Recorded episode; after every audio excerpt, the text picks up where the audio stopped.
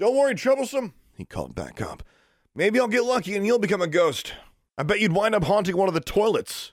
Yeah, right. Only a moron would think a ghost could haunt a toilet, she scoffed.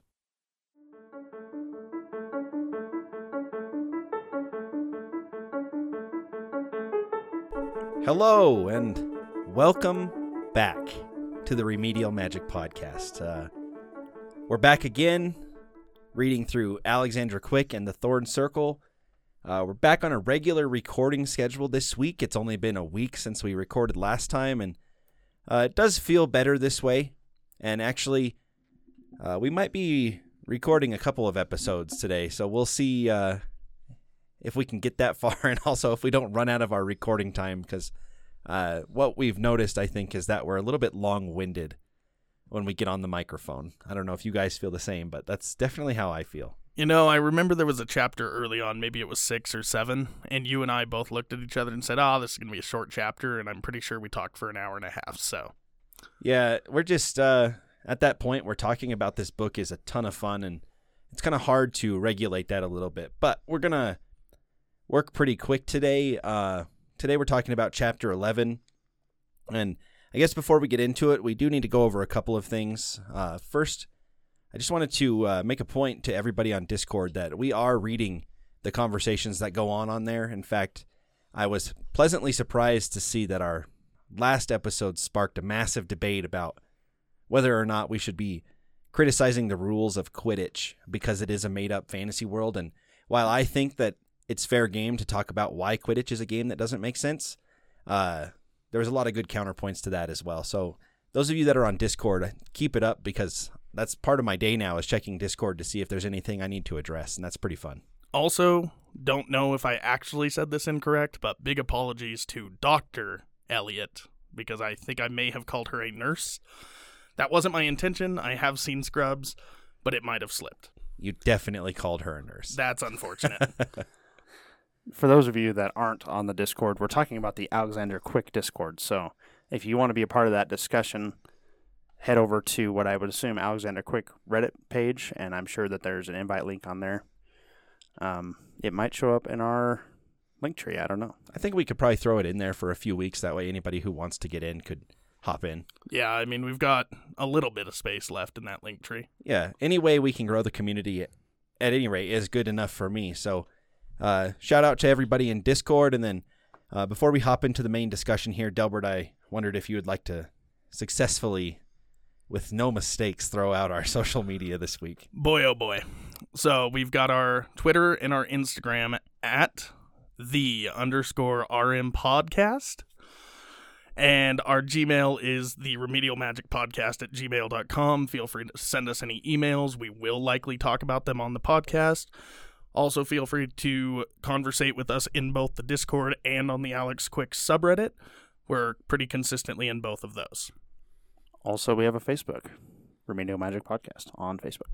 That's exactly right. And actually, uh, one last thing to shout out about the social media is that Baylor is, of course, managing our Instagram and our Twitter along with our Facebook, and he's doing a great job. But I thought the tweet from today was especially well done considering the GIF that you threw along with it. So uh, make sure you're checking that out too. Is it was good for at least a chuckle. Yeah. I've uh, decided instead of posting a boring photo that I just add some text to, I'm going to start using uh, more intricate GIFs and little videos as time goes on. So make sure you tune, tune in in order to be in that moment with me because I certainly chuckle every time I post one. And I want you to be chuckling as well. Uh, I guess with that, as a reminder, last week we talked about chapter 10, uh, which was called Chicken. And it was called Chicken because a bulk of the chapter is Alex playing chicken with Larry Albo when they're at practical magical exercise. And of course, the chapter ended with Alex and Larry getting uh, sent to the dean's office once again for being knuckleheads and not doing things that they're supposed to do. Uh, and that's kind of that what leads directly into the beginning of this chapter. So this week we're talking about Alexandra Quick in the Thorn Circle, chapter 11. It's called. I just went to chapter 12, excuse me. It's called Jinxed uh, for good reason. Something very fun. Maybe not fun. I don't know. Something interesting happens this chapter. And so uh, we might as well just get right into it. What do you guys say? Sounds good to me. I'm ready. All right, we're going to go ahead and get going with a three sentence summary of chapter 11 Jinxed. Delbert, I'm going to have you start. Baylor, you can go second, and I'll finish this thing off. So without further ado, hit us with that first sentence. Alex and Larry have a fantastic conversation with Dean Grimm. In an effort to make a make an impact on Alex, Dean Grimm decides to punish her friends as well as her. Once again, Alex's life is saved by Charlie the Raven. We may have missed one major part of this chapter. Maybe, but you know, that's what the discussion is for. Right. So uh yeah, as I said, last chapter ends with Alex and Larry getting sent to Dean Grimm's office, and this chapter begins with them arriving at the office and Miss Marmsley, the secretary portrait, of course, being totally appalled by the fact that they're back once again uh, for getting in trouble. And she says, they sit down and she says, I don't want to hear anything from you guys. And of course, they immediately start saying, It's your fault. It's your fault. It's not my fault. And uh, she doesn't like that too much. And so, for a moment, if you guys would, take on the mindset of a portrait playing the role of secretary. And the only thing you can do is yell at these kids. How frustrated are you at this point? Listen, I'm not a big supporter of uh, is it corporal punishment? But sometimes, as this painting, I wish that I had a nice long arm to extend. Yeah, I'd feel the same way. Little ki- little kids that uh, push the rules, let's say, typically annoy the absolute hell out of me, and so just having to sit there, being like, "Man, I'm gonna go eat my imaginary painted meal," and then hearing them bicker anyways, and being like, "I can't do anything about it," uh, definitely would be frustrating. Yeah. it's it's just one of these things and it was pointed out to me recently that uh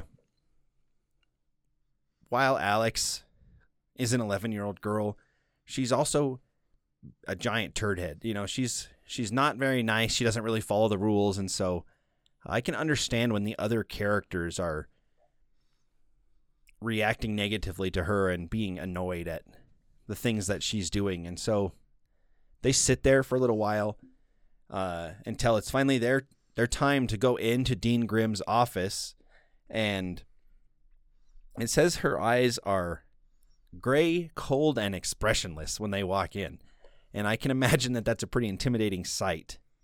And so, uh, when she goes to ask for an explanation, neither one of them offer one, and instead they both just kind of blame the other person again, and then we get. Uh, a pretty interesting scene.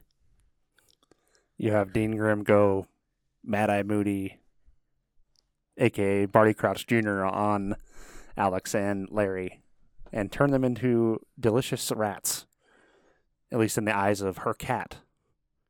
Not to pull away from the discussion, Baylor, but I have never once until this moment realized that that was Barty Crouch Jr. that did that.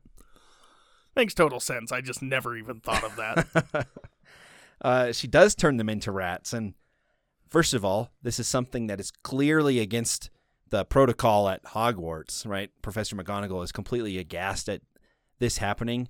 But this is kind of insane as a punishment because Dean Grimm is so fed up with these guys that she turns them into rats and then has them guarded by a cat. Right? I mean, my first thought in this situation is, "Oh my gosh, I'm about to be eaten by this cat." And what I mean, what's an 11-year-old girl and what a 12 or 13-year-old boy supposed to think here other than be an outright terror? yeah, from Alex's perspective, I mean, she's known that she's a witch for all of what, three weeks now? And she's almost fallen to her death, and now she is a rat in front of a cat. Like, at that point, I might even be questioning whether magic is worth it. Well, you kind of, Alex kind of does what she normally does. She's just kind of defiant about the whole thing. In fact, she even says in the book, I don't think it, Dean Grimm, as bad as she is, would feed me to her cat. But then you have Larry, who literally won't move and is shaking in terror.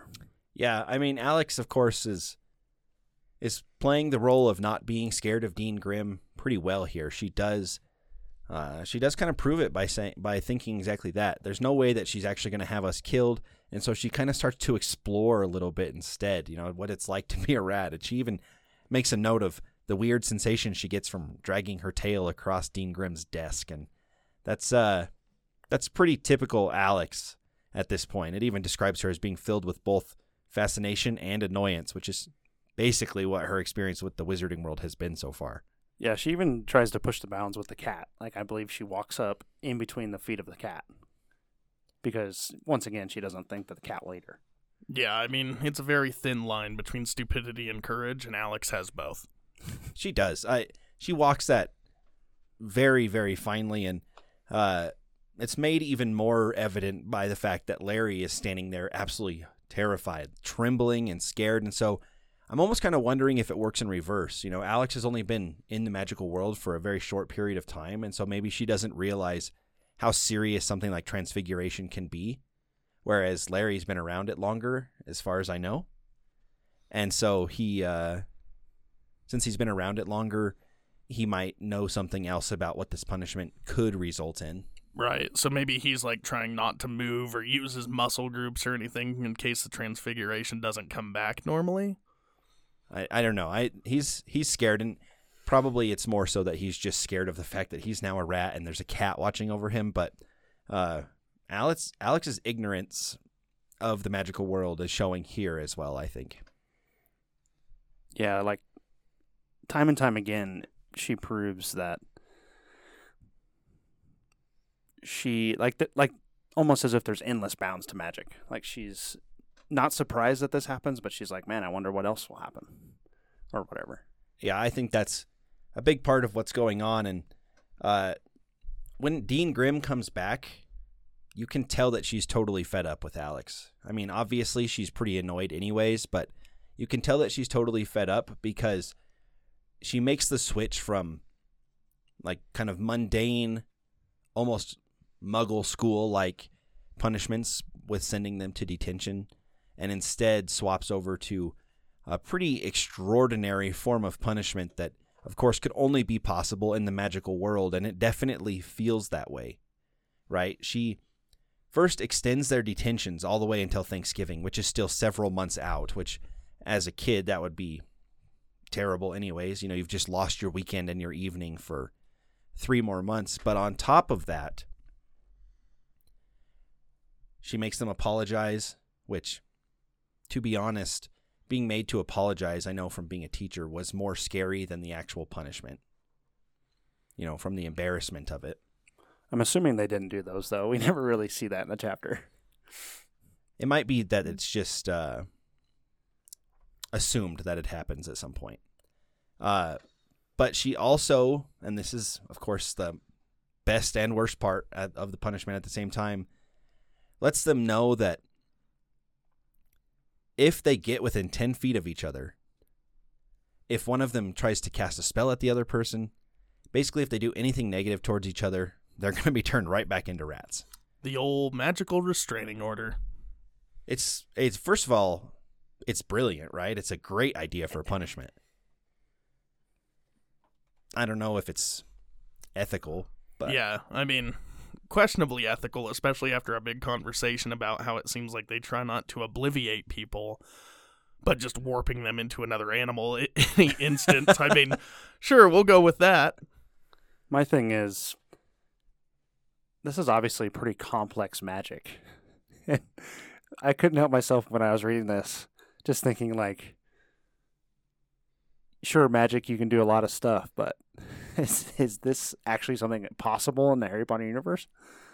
Like you can, you, it's like almost reading an action in D and D. it's a little bit like that and it's also it's very far past anything we saw in the in the original series for sure Yeah. And I mean, you also have a little bit of, uh, should I say negligence, extreme negligence here? Because what happens if they're outside? Like, they're in a wooded area. There's to be birds around. Like, if they go outside, turn into rats, and some non magical, not intelligent birds happen upon them, probably the end of those two. there is a lot of potential for disaster, but of course, the immediate effect is that it kind of calms Alex and Larry down, at least in their acting towards each other. They still don't like each other too much. Um, and so she punishes them with all of that.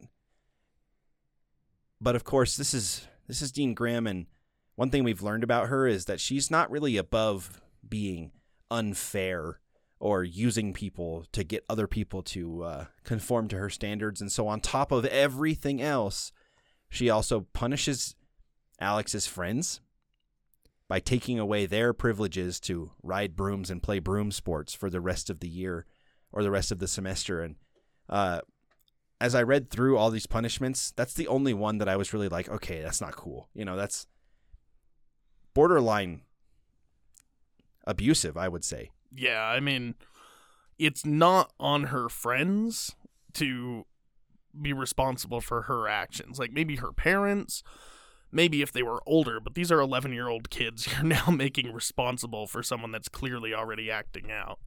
I will say that throughout the entire novel, since Alex has been getting in trouble, Dean Grimm has been trying different different things to you know, punish Alex in a way that will make it stick, I guess would be a good way to say it. And this is really the first time that you see Alex kind of react like, you know, well, this isn't the first time she's defended her friends, but this is kind of the first time that she's truly humbled by Dean Grimm, I would say. And it it's almost as if Alex when she first got punished and was defending her friends, she kind of showed her hand to Dean Grimm like that's my weakness is these friends that I have. Yeah, I mean, she definitely showed that she cared about her friends a lot the first time around. I'm I'm just kind of of the opinion that in this type of situation, even if you know that's going to work as a re- adult responsible for not only Alex but the other kids, that's not an appropriate way to go and effective or not, you know. Yeah, no, I definitely agree. I definitely agree. I just I just think like you said earlier, Dean Grimm is is fed up to the point where she's bending the rules, if not breaking them. this is probably a, a a good reason why wizards don't use Facebook. I mean, I'm sure the parents wouldn't be happy.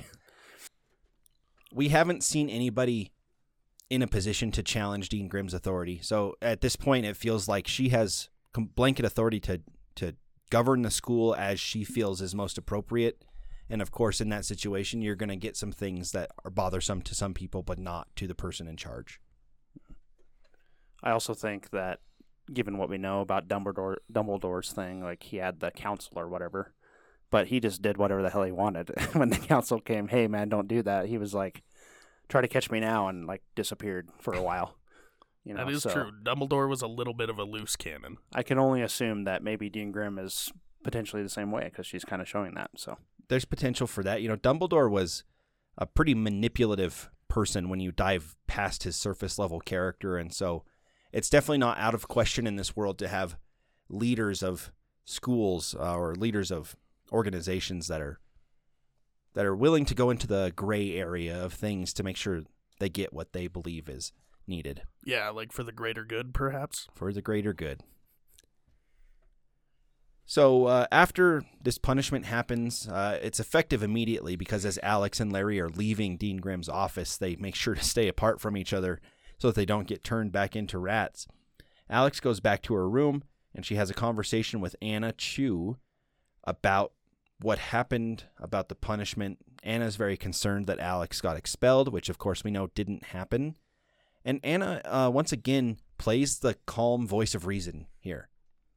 Alex is more upset about the fact that David's also getting punished and she's worried that David's never going to want to talk to her again and Anna kind of helps her talk through that and and realize that she did really screw up, but that doesn't mean forgiveness isn't a, a possibility. Yeah, and on top of that, I mean Anna also brings up that she appreciates what Alex did. Because I mean Larry and the rashes, they were targeting Anna on the broom and while that's not part of the discussion with Miss Grimm or with the teachers, Anna knows that part was true.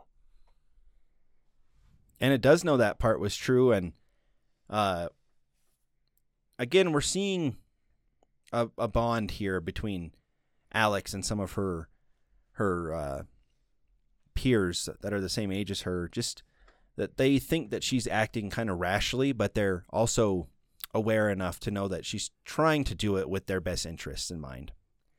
Yeah, the cool thing too is I think Alex is starting to trust Anna. Also, because in a later scene when trouble is happening in the cafeteria, and Alex is literally about to hit this guy over the head with a, a tray, which I assume probably wouldn't feel good, and also probably once again would wind her up in the dean's office. Anna says, "No, don't do that." And then Alex looks at her and sees the, you know, the the sad face of Anna, like, "Oh no, Alex is going to get herself in trouble again," and she like completely stops and kind of submits to Anna's wishes, and and I just thought it was a cool thing that that Alex is beginning to trust these other characters.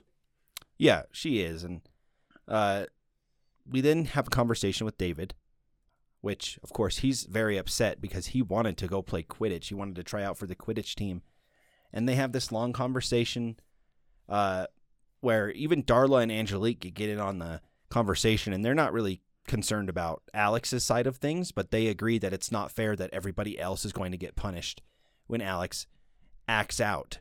And I kind of thought it was funny where it just says Angelique when she hears this scoots a little bit further away from Alex, like as if that's going to matter in the end. It just made me chuckle a little Yeah, bit. I was gonna point that out if you didn't. It just a little comedy of like uh, distancing herself a little from Alex. Like, I'm not really her friend. One thing interesting about that that scene is Alex is clearly upset about that, which I think, like we've determined, you know, she has a right to be upset that Dean Grimm is punishing her her friends instead of her. But uh, there's a couple cool lines I thought. She says, "It's not my fault that Dean decided to punish my friends. Maybe she doesn't want me to have any friends." And then we see the the moral voice of the group, let's say, Constance and Forbearance come in and say, "Maybe she wants you to behave." And then Forbearance says, "It is a thought." And then, but we see Alex kind of angrily stare them down, and they kind of submit. But I just thought it was a once again, Alex kind of calms down after hearing that. I think. She does. As a side note to that, if I was Alex and they said that to me, I would probably lose my mind. Yeah, You know? yeah.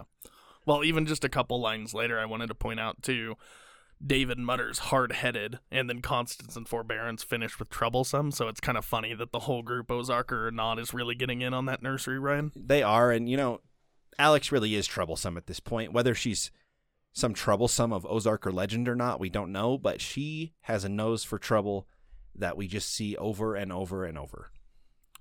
Wandmaker Fisterholtz, the seer of America. I mean, he did predict it, I suppose. Uh, after that, Alex and Larry have to go back to detention. Uh, Mr. Journey kind of says, Why are you here still? You shouldn't be getting in trouble. I wish you wouldn't be getting in trouble. And as this conversation's going on, Larry decides to contribute as well by saying something and taking a step closer to Alex, and she notices that his incisors are starting to grow longer as if he's getting ready to turn into a rat. And so this punishment is real. We know that it's real. Yeah, I also enjoy throughout the chapter that Alex and Anna and even other people start referring to Larry as looking more and more rat-like throughout. So it's kind of funny to see the uh, parallels from the punishment. Well, it kind of makes you think. Like Alex, I think is able to like stomach kind of some of her intentions or some of her impulses, I guess, when she's talking about Larry in the negative way. But maybe uh, Larry is speaking ill of Alex behind her back, and that's why he's starting to look more rat-like. That is something that's potentially going on here, and um, we see this come to play as we get further into the chapter. But before we get there, Alex, her focus has kind of shifted, and I found this interesting upon reading this that she's now that she realizes she can't just retake the spawn whenever she wants to. Her academic focus kind of shifts away from school all of a sudden. It's as if she's decided to return to old form and focus on things that interest her rather than things that could uh, make her better as a student. And I think it's kind of interesting that she spent so much time with these clockwork golems that she's now checking out books to study about the clockwork golems and see if she can manipulate them somehow. But she doesn't do that, luckily, because she doesn't want to find herself in trouble again. Hopefully, hopefully that's the reason. That's true. She kept it to one manipulation this uh, or throughout the book so far. True, true.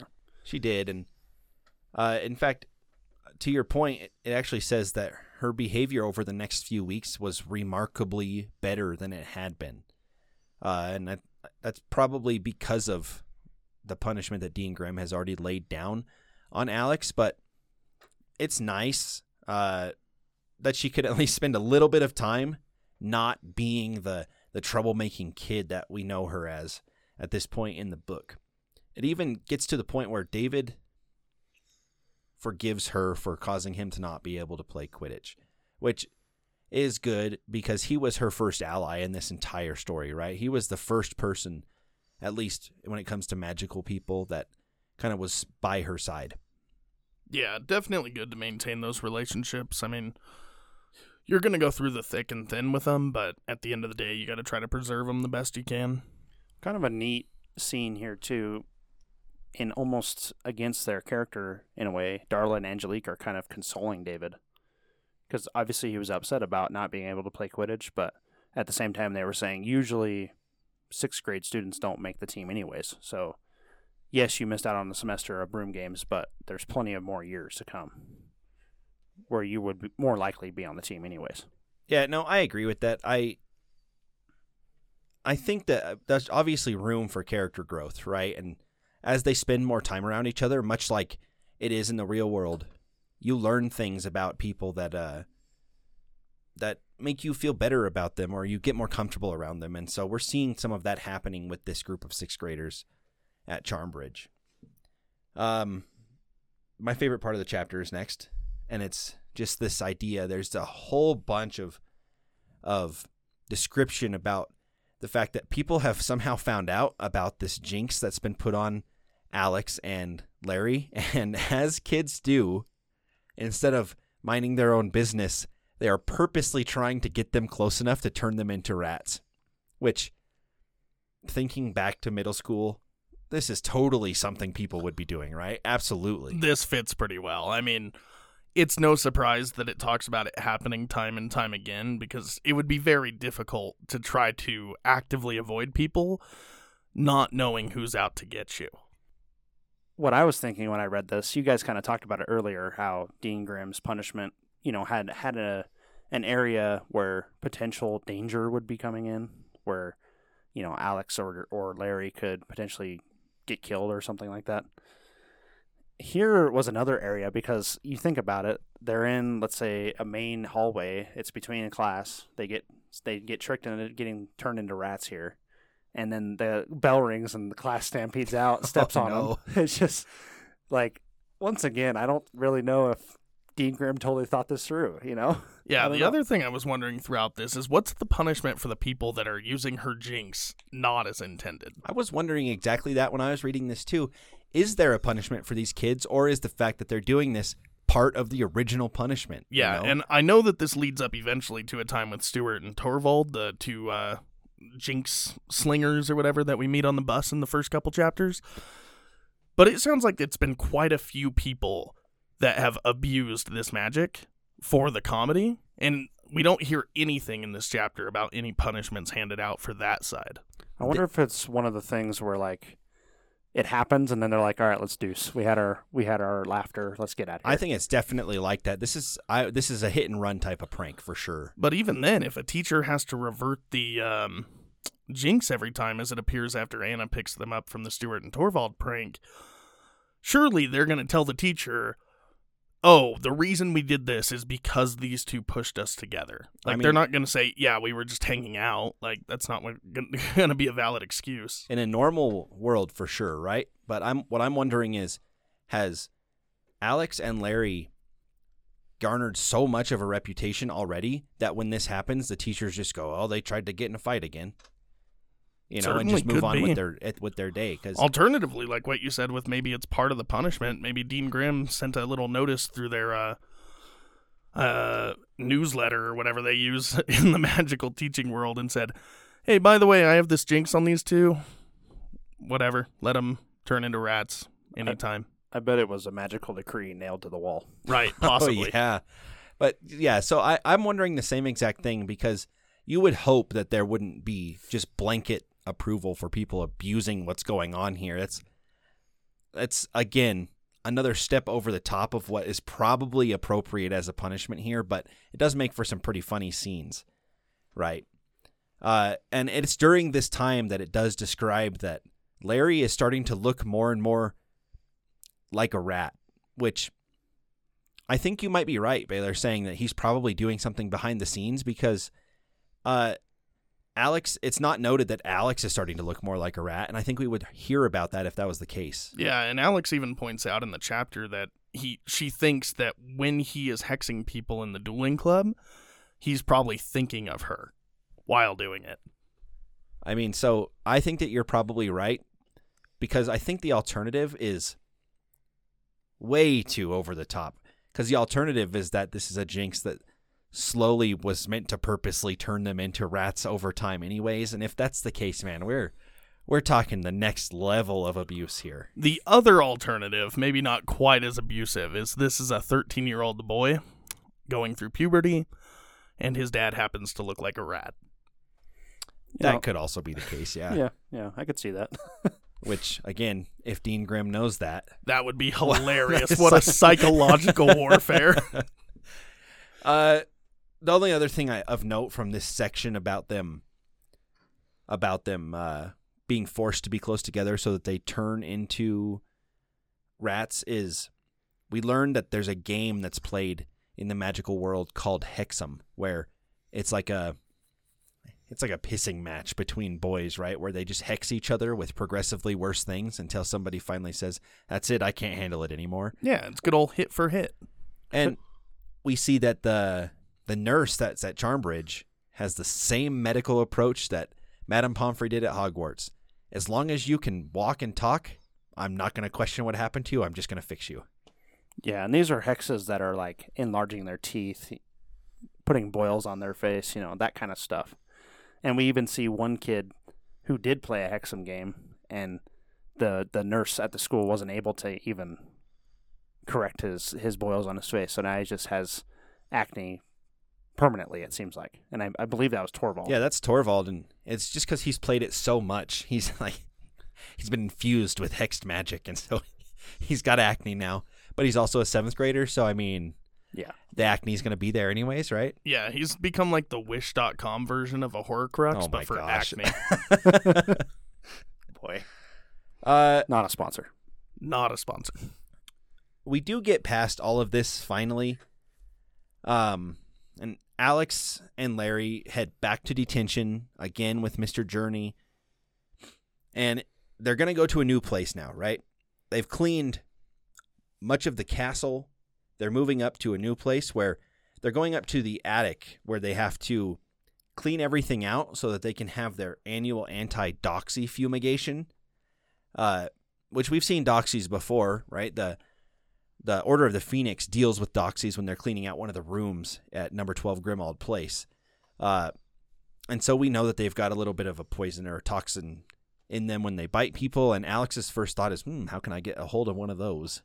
Which, Lord only knows what she might do with one of those if she got a hold of it. But uh, Mr. Journey says, no, you better not do that. Let's just avoid doing something like that. I am surprised though that he says let me and the Clockworks deal with them. I feel like the Clockworks would be relatively useless in that kind of endeavor. I think, I mean, if it's like how it was in the original series where they were spraying something called Doxycide in the air, the Clockworks could probably handle that. But if it's actually catching them and doing something to them, Lord only knows what the Clockworks are going to do, right? Right. Maybe Dean Grimm's uh, idea here with the clockwork golems is to it's actually a hidden in plain sight army that at a single word will arm up and and go all out on whoever the enemy is. So this is like I'm imagining Professor McGonagall before the Battle of Hogwarts mobilizing all the suits of armor in the castle. Yeah, Yeah, there exactly. You know, which by the way, that's the best scene from any of the movies in my opinion. Oh, I absolutely really? loved that scene. I like it more in the books. In the movie, she seems like almost childish after she casts it, but in the movie, she keeps that like serious posture. Yeah, I mean, it was just a nice payoff for her, right? That's her, fair. Her character spends seven books being so serious. But yeah, at any rate, they go up to the attic, and it turns out that it's not an attic like you'd have in your home. It's enormous with multiple rooms. Uh, and it's so big that they have to have a map. And he says, "Don't don't get lost." And if if you have to have a map and they shouldn't get lost, just go with them. Yeah. You know, you're it's again a recipe for disaster. Well, I think too, he can't really be with both of them because I think he's sending them different directions for the uh, hex. Oh, that's that's a good point. Yeah. Not only is he mentioning the doxies, but he also says, "Hey, if there's any ghosts or poltergeists, let me know." And I thought that was interesting because in Hogwarts, the ghosts are just there. Like like they don't care if they're there. I'm so glad you brought this up. Yeah, this is important. There's a statement where he says it's a school policy not to have ghosts and poltergeists, which the poltergeist part, if they're like Peeves, the poltergeist, it kind of makes sense because that guy was borderline dangerous at some points. Uh, but he says most of the wizarding world still hasn't embraced the rights of the non-living, and the dean is no exception. yeah. So, are we meant to believe that Britain in itself is like a a haven for ghosts? What happens to the ghosts that decide to come back to undeath in other countries? You know, where do they go? You know, Yeah, so I actually have a little bit of thought on this when I was reading this earlier today.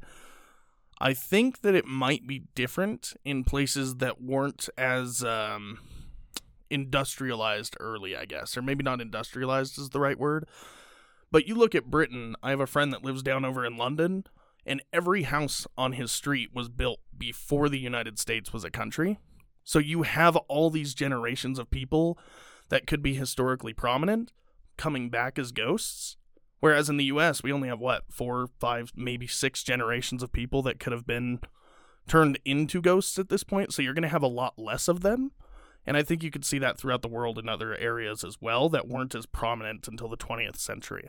right? Well, yeah, I think you're right as far as that assessment goes. I'm just wondering where do the ghosts go? That it's a guarantee, right? It's silly to think that there's not people in America who die and choose to come back, right? So then what happens to them is what I'm wondering here because if they're not allowed to be places, if they don't have rights, then what a sad existence. I mean, more sad than being a ghost it already is. Yeah, that's true. I wonder if they just relocate them to like cemeteries or something, but even so, what a sad world compared to what we've seen in Hogwarts. My I had always wondered this about the Harry Potter series, and I don't. You guys might be able to fill me in on something that maybe J.K.R. said, but I always wondered how a ghost like the Bloody Baron or Moaning Myrtle or whoever chose to come back or was able to come back and and be a ghost instead of going wherever Harry's parents went, for instance, or whatever. I think we get an answer to that from um, Nearly Headless Nick in the books, don't we? Uh, we get an explanation of why Sirius wouldn't come back, but we don't really get an explanation of the process behind that choice.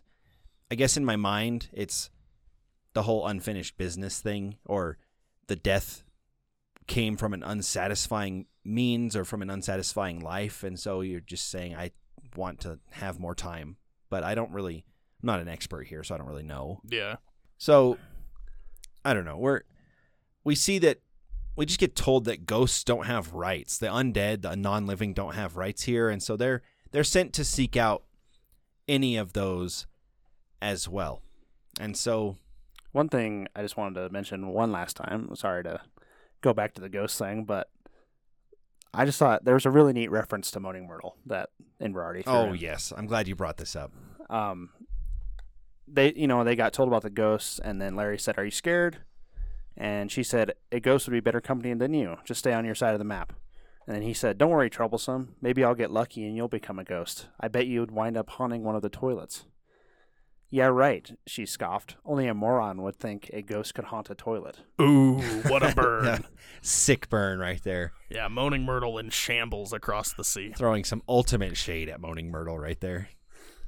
But that I mean, that was another good reference to uh another good reference to the original series that wasn't like in your face. you Brady, know? I think you, miss agree it with and it was me. cool. Yeah, you agree with me where it's like the way this lives within the Harry Potter universe is perfect. Like there's references, but it doesn't rely on that story at all. So like you get these little like images back to the original series, but there's no part of the story that feels like it hinges on the original series. I agree with that. It's a it's a separate it's a separate story in the same universe and the small references it's like it's like having a nice piece of candy while you're doing your chores or something. you Yeah, know? it, it's almost like the MCU does this a lot of the times recently, where you'll have all this stuff happening with the Avengers, and then you'll have something else happening with some one-off hero that you've never heard of that hasn't been impacted, but you can still see small remnants for, of the original stuff. Yeah, it's definitely nice as you're reading through this to go, "Oh, hey, I recognize that." And then move on enjoying the story. Yeah, you know, it's great. It's cool. So Alex takes her clockworks and she starts dusting rooms and cleaning things out. And she makes note that if Charmbridge's layout is confusing already, the attic is insanely confusing and it's hard to get around in. It's cramped. There's uh, doors up there that don't match what is on the map that was given to them by Mr. Journey. And she eventually enters a room where the dust is so thick that it feels like her throat is filling up with it. And she goes through a door, and the door locks behind her, and she can't backtrack anymore, which is not good because now she's lost, hmm right? And she even says, This has got to be bad for me. And so, as an 11 year old, I guess an 11 year old who was not Alex Quick, I again would have been losing my mind right now. I was would definitely be thinking I was gonna die. I'll tell you, when I first read through this, initially this wasn't really a red flag to me because I knew from like Hogwarts and stuff, crazy things happen. Staircases move, you know, ghosts, poltergeists, whatever. And so initially when I read this, I was like, oh, it's just one of those special magical doors, I guess, that she messed up opening. Maybe it's on the map, says do not open, you know. But uh, as we'll see, I, I don't think it was on accident. It's uh certainly questionable because as she spends time in this room, she first opens a window to let herself breathe, which was a smart idea and almost kind of felt like I was getting a breath of fresh air too. You know, having read the description of what how she feels in this room. Um I just wanted to say um, props to Inverarity here. I thought the the piece of writing when he was explaining the window scene, like you said, it you felt like you were taking a breath of fresh air. I just thought it like slowed all the chaos down, and so I just thought it was really good writing. It just did. wanted to point that out. it was a nice brief reprieve because then immediately afterwards she accidentally runs into the same room that Larry elbows in and they turn into rats and here we are. They're rats like you pointed out Delbert in a dangerous situation out of the control of adults. This is not good because they can't turn themselves back into humans. Right now they're stuck as rats. And here comes that putty cat. Yeah, the cat shows back up, right? And this time it's not under the watchful eye of Dean Grimm. It's just up there as a cat. And so all of a sudden, instead of being two rats under the watchful eye of a cat who's not going to kill them, Alex and Larry very much feel like prey. yeah, and I mean the the cat is you know stalking up to them, getting ready to pounce, and if like you said, if I was eleven year old, eh, if I was an eleven year old, I would be freaking out. I would also be freaking out in this situation, and we see Larry is doing that. He's saying they're shaking, can't move, but Alex is seemingly calm as can be, and is like, "I need to get the hell out of here so this cat doesn't pounce on me." And she moves just in time. The cat, the cat, just misses her. Yeah, and she's even got the wherewithal to go over and bite Larry to get him out of his disarray so he can start getting out of the way and trying to survive as well. Yeah, it, this is pretty scary, actually. I mean, really, as a reader, this is a good time to be scared for the characters because it, it even makes a note. Like, the cat is faster and stronger. They're not used to being rats, they're getting tired. It's almost as if the cat's just playing with them, mm-hmm. like playing with its food before it strikes. Yeah, and this is a deep cut, way like probably just an inside reference between the three of us. But we've played a board game called Mice and Mystics, where in the first level you have to battle a cat, and I think the first three or four times, even with a full party, we died to that cat every single time. Yeah, that's exactly right. And it, I was just as I was just recanting this, I was thinking of that feeling as well because it felt hopeless a lot Yeah. of the time. And if I'm if I'm Alex and Larry here, I'm starting to feel a bit hopeless too, right? Obviously, two rats are no match for a cat. Also, shout out Lily, the best character in Mice and Mystics. That's questionable. Uh, Do you guys do you guys think that Alex saved Larry's life by biting his tail and moving him? Yeah, I think so. I think had a stationary rat been sitting in front of a cat, it's not likely to survive. Yeah. So you think the cat was there to kill and not just playing with them? I It mean, feels that way. I mean, Yeah. it's certainly made to feel that way, and uh, at some, she saves his life by biting his tail, but they're both saved because uh, Charlie shows up, right? And Charlie causes a ruckus, which alerts Mister Journey to what's going on, and then he shows up, and uh, kind of things settle down after that. But again, this is the second time this book that we've seen Charlie save Alex's life, and that's probably a big deal, right? Charlie is a very useful familiar at this point. yeah, I really enjoy seeing that uh, Charlie is the ex machina of this so far, where anytime there's a big problem, he's the solution. But it makes sense with how a familiar and a wizard are basically intertwined. So he would know that she was in danger. And she had opened the window, and he has free flight because she leaves her window and her dorm open as well. Well, it's cool too because Inverarity wrote it where it kind of you feel like it's the end because they do get caught by the cat. Like the cat has uh, Alex in her, in uh, his, I'm assuming, his teeth, and has caught Larry by the tail with his paw. And in the first time Charlie saved him, they were falling obviously from the invisible bridge, and Alex had done her spell, and nothing had happened immediately. And so it's just kind of a cool thing how Charlie's like, "Oh, come in and save the day," you know, at the last possible second. So Yeah, and so it, that is nice that it's been built in, right? We this isn't something that we're like, oh wow, how did Charlie manage to save them? There's been things set up to help out with that, and so uh, luckily they get saved. And Alex is right. After this, she's right. She questions, "Are you sure that map was right? How is it possible that that we got so lost in the attic?" And Journey says, "Well, yeah, I'm sure it's right. Rooms don't move, not at Charmbridge, anyways." Which, of course, there's another small reference. Another great there. callback. Uh, and Larry just says, "I got lost. That's what happened." And Alex also got lost, but she's not really willing to admit that necessarily. She's blaming it on the map being incorrect. Well, uh, if it was incorrect, then that's just good intuition on her part. Yeah. Well, the reason I asked you guys earlier is if if you thought the cat was trying to kill them was because Ben Journey also says that cat was just playing with you guys. Like, there's no way the dean's cat would would kill you. I mean, the cat didn't back off until Charlie had made multiple assaults on it. So it feels like the cat was probably trying to kill and not trying to just play around. Yeah, and I mean, he says I don't think the cat would have eaten you. But like I had cats growing up, they very rarely would try to eat a mouse. They would just play with it until it died. That's exactly right. Yeah. Well, I mean, it's also it's an animal, you know, like like you can only train an animal to do so much. I know it's still a magical familiar, so to speak, but I mean, animal's going to have animalistic impulses, you know. So, That's exactly right. We see that in real life all the time. Uh, after all this happens, Alex, of course, has that conversation with Mr. Journey about the map being incorrect. Uh, she goes back to her room, and first of all, she thanks Charlie, and she lets him play with the locket because that's what he wants as a reward. And that was, uh, first of all, good of her to acknowledge that he saved her. Okay, and secondly, maybe him saving her gave her a little bit more trust in him because she willingly hands over the locket. She doesn't fight him on it. Yeah, and thirdly, she does say you can play with it, but I'm not going to let you fly off and hide it again. So my suspicions, even though I've read this twice now, last chapter of him having taken the locket out of the cage and hiding it somewhere seems to be true. Yeah, I would agree with that statement. well, I she didn't also realize that.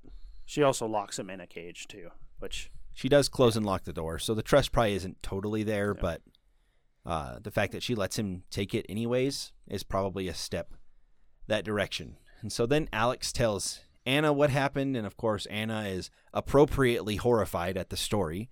She Mhm. says, You could have been killed or eaten.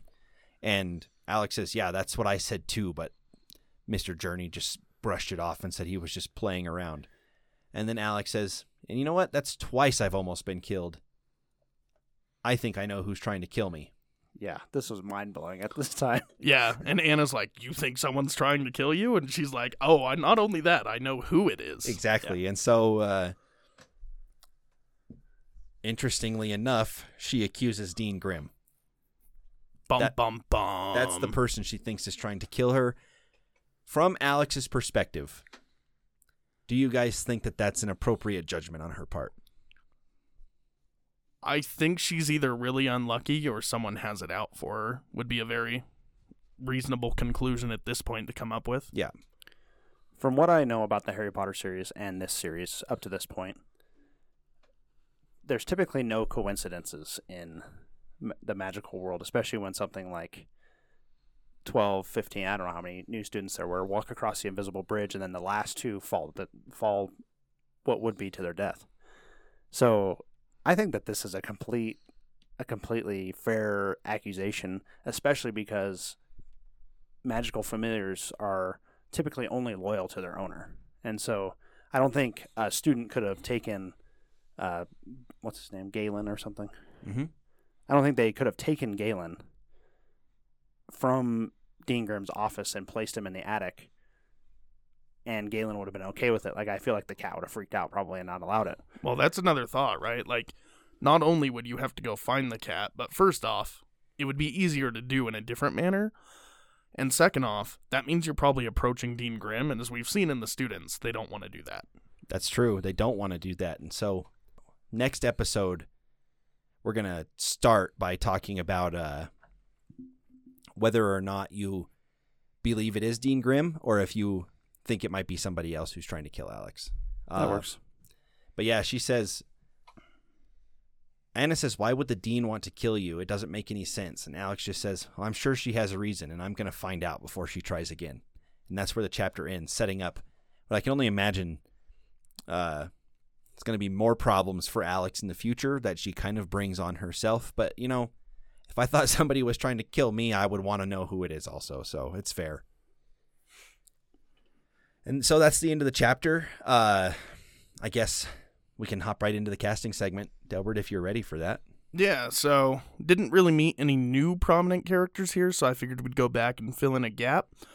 And we would cast Anna Chu. And once again, this is a child actor, so it's going to be a little bit more difficult, I know, but I did come up with one, and we'll find out what you guys have as well. Yeah, I guess I'll go ahead and start. Uh, for Anna, you know, we know that she's of Chinese descent, and so I wanted to try to stick to that as much as I could. Uh, finding s- child actors who are current and also specifically of Chinese descent was a little bit difficult, but I have watched a few episodes of the show Dr. Ken, and so I went ahead and went with a person from the show Dr. Ken named Krista Marie Yu. I don't know very much about her, um, other than I do like some of the acting that she does in that show. And while I don't know necessarily if she's played before a person who plays kind of the, the wise voice of reason in the area or not, I do um, feel like she could play the role well enough. And so that's who I went with. Again, it's Krista Marie Yu from the show Doctor Ken with Ken Jeong. Yeah, I think that's a, a great casting. I've I've never personally watched anything I don't think with her in it, but um, I know that that show is a good show. So This this casting was a little bit more difficult if you wanted to stay as true to it as possible. I thought. Yeah, I agree. Baylor, who did you end up with? So I decided to go with someone who wasn't a, of Chinese descent, but she is an Asian American, and it might surprise people. Uh, I actually went with Hailee Steinfeld, and she's obviously well known for uh, Pitch Pitch Perfect and several other movies that are, you know, high grossing movies in the box office. So I, I just think she'd play a really good role, especially more of a subdued kind of shy role. I think she would be actually really good at. Yeah, I mean, she's got great credits to her name already. She was in the uh, Arcane show that just came out recently. She's in Hawkeye. Brady, I know you and I are huge into Pitch Perfect, and we see her there for a couple of them. So, Yeah, I look. She's got the credentials to be somebody you would want in a movie you were casting, Yeah. and uh, on top of that, I think she's a really good actress. Yeah, I think know. she's incredible. And with the challenges of finding somebody who was of Chinese descent, I do think she fills the role well. Yeah. So I actually I had two choices here. The first I went with was Elodie Fong, and I might be pronouncing that incorrectly. But if you guys have seen Shang-Chi, she is the child actor that portrays the past version of the title character's sister. When I looked her up, though, she appears to be like five. I thought she was older in the movie, but it didn't really fit my uh, thought process. So instead, I went with Melody B. Choi. And this is the first time I'm going with someone that I haven't actually seen act. It was mostly just the picture of her that convinced me. Um, but for anyone that's interested, she is in Diary of a Wimpy Kid, the 2014 Godzilla movie. She's a little bit older now, so she'd have to be aged down like Hailee Steinfeld. But I do think she fits the uh, description quite well.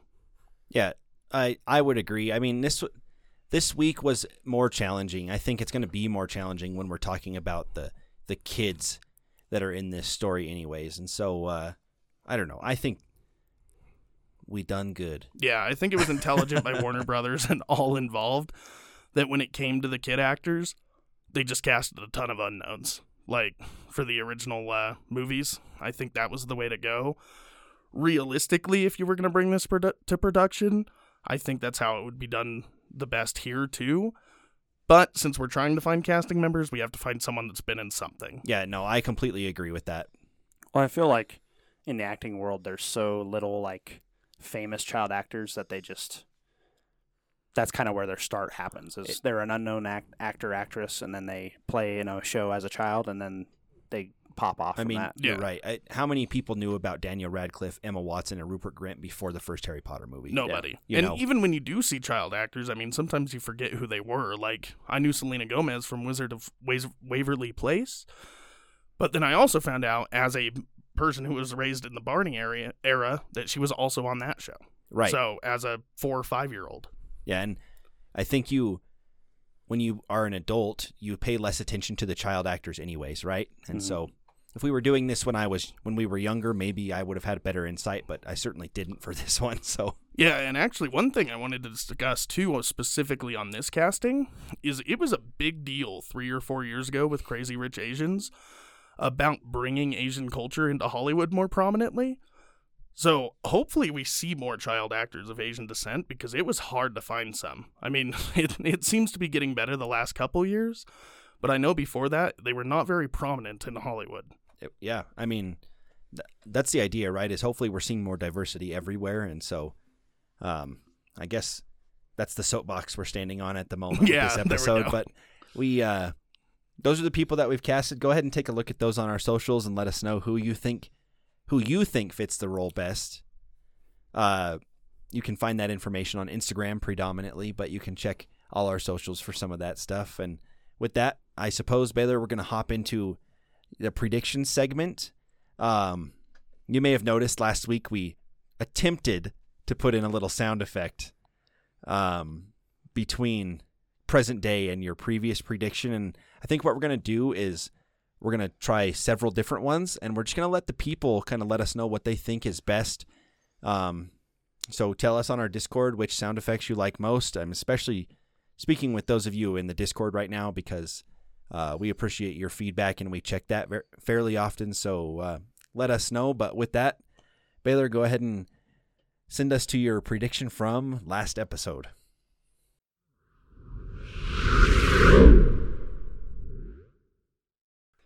So for chapter 11, my prediction is I think this visit to the dean's office will result in a far worse punishment than just cleaning. Um, I think both Larry and Alex are grounded from broom flying and broom games for the rest of the year. And I think they both will be given another two weeks of detention. But instead of with Ben Journey, it'll be with someone who maybe in the early stages of the book we've come to, to love to hate, and that is Mr. Grew, maybe, potentially. Something nasty like cutting the eyeballs out of dead fish. I don't know, whatever they do for potions. Um, and then I also think Larry and the Rashtons will get even with Alex about the clockwork golem situation. I just don't know how. All right, you guys just heard uh, Baylor's prediction from last episode about chapter 11. I want to start by saying that every point you've made until the last one was correct in some fashion, for sure. Yeah. A little Uh, bit short on the detention duration. Yeah, I mean, but they did get more detention. They were banned from broom games and flying on brooms, and the punishment was significantly worse. Yeah. So, the th- those three things, for sure, I think you did a great job on.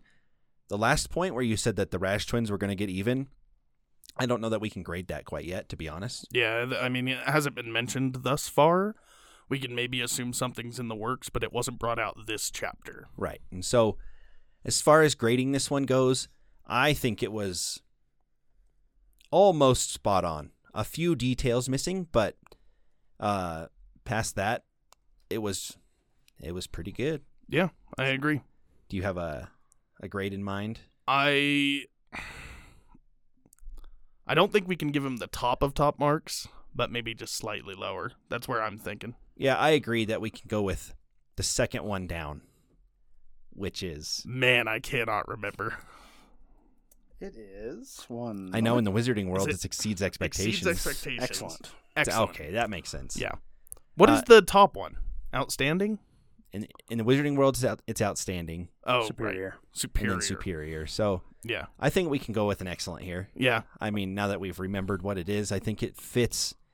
Everything was there. It just wasn't exact. Yeah. Plus, the more time I spend with Baylor, the less I want to fail him. It's like a little Stockholm syndrome. Yeah. So I do have that effect on people. That's why I got- Stockholm syndrome effect on people. Yeah, that's why I was a Mm. valedictorian in high school. Might not want to admit that one. uh, so go ahead and mark down an excellent for that one, Baylor. I think it was it was pretty well done. And uh, once you've done that, why don't you go ahead and give us a prediction for chapter twelve? for the next chapter, my prediction is Alex and her friends. Uh, I guess Alex will tell her friends that she thinks Dean Grimm is trying to kill her because she typically doesn't keep that stuff secret. I don't think. Um, and I think her, her and her friends will devise a plan to test Dean Grimm in some way, um, and see if she's behind the murder plot or if there even is a murder plot. Uh, I'm not really sure how that'll happen, but I feel like it might happen. Um, and then I also think Alex will continue to behave surprisingly, but will attempt to get back at Torvald and Stewart by convincing them to play Hexam, because that's kind of mentioned at the ba- at the end of the chapter. Yeah, and she does sound interested in what Hexam is as well. So I think that's a fair prediction for sure. I mean, if you thought somebody was trying to kill you, you'd probably try to prove it or not. Yep. Uh, and with that, Can I request one more thing? yes. Just a yes or no, Baylor. Long term prediction here. Is Dean Grimm trying to kill Alex? Initially, yes, I think so. Okay. All right. So with that, we uh, can go ahead and end the episode. Uh, really great discussion. Once again, we managed to keep this one a little bit shorter than we have in the past, which is, you know, always good. I suppose lightens the load on the listeners a little bit, lightens the load on editing, but uh, lots of cool stuff in this episode and ending it on. It's not really a cliffhanger, but it definitely makes you wonder what's going to happen next as far as who Alex thinks is or who is trying to kill Alex, if that's actually happening, or if she's just being a paranoid 11 year old. Yeah. I know I say I'm excited every week, but I'm really starting to get excited because I know that the plot's about to start speeding up. Yeah, it definitely feels like it's ramping up now for sure. We've we've laid a lot of groundwork, and it's time for some action. I can't wait. Uh, so with that, we'll go ahead and end the episode. I'd like to uh, just implore everybody to give us a review on iTunes or sh- give us a follow on Spotify. Uh, we've kind of maybe reached the point where we've asked everything we can of our family and friends, and so we'd like this thing to grow. And you can help us by sharing this podcast with other people and giving us reviews so that it gets pushed out to more and more people. We do appreciate it. We do. And so, uh, with that, I think we're going to go ahead and be done. I just like to uh, remind everybody that it's the holiday season. So, uh, mind your P's and Q's or you're going to spend it as a rat. Good night.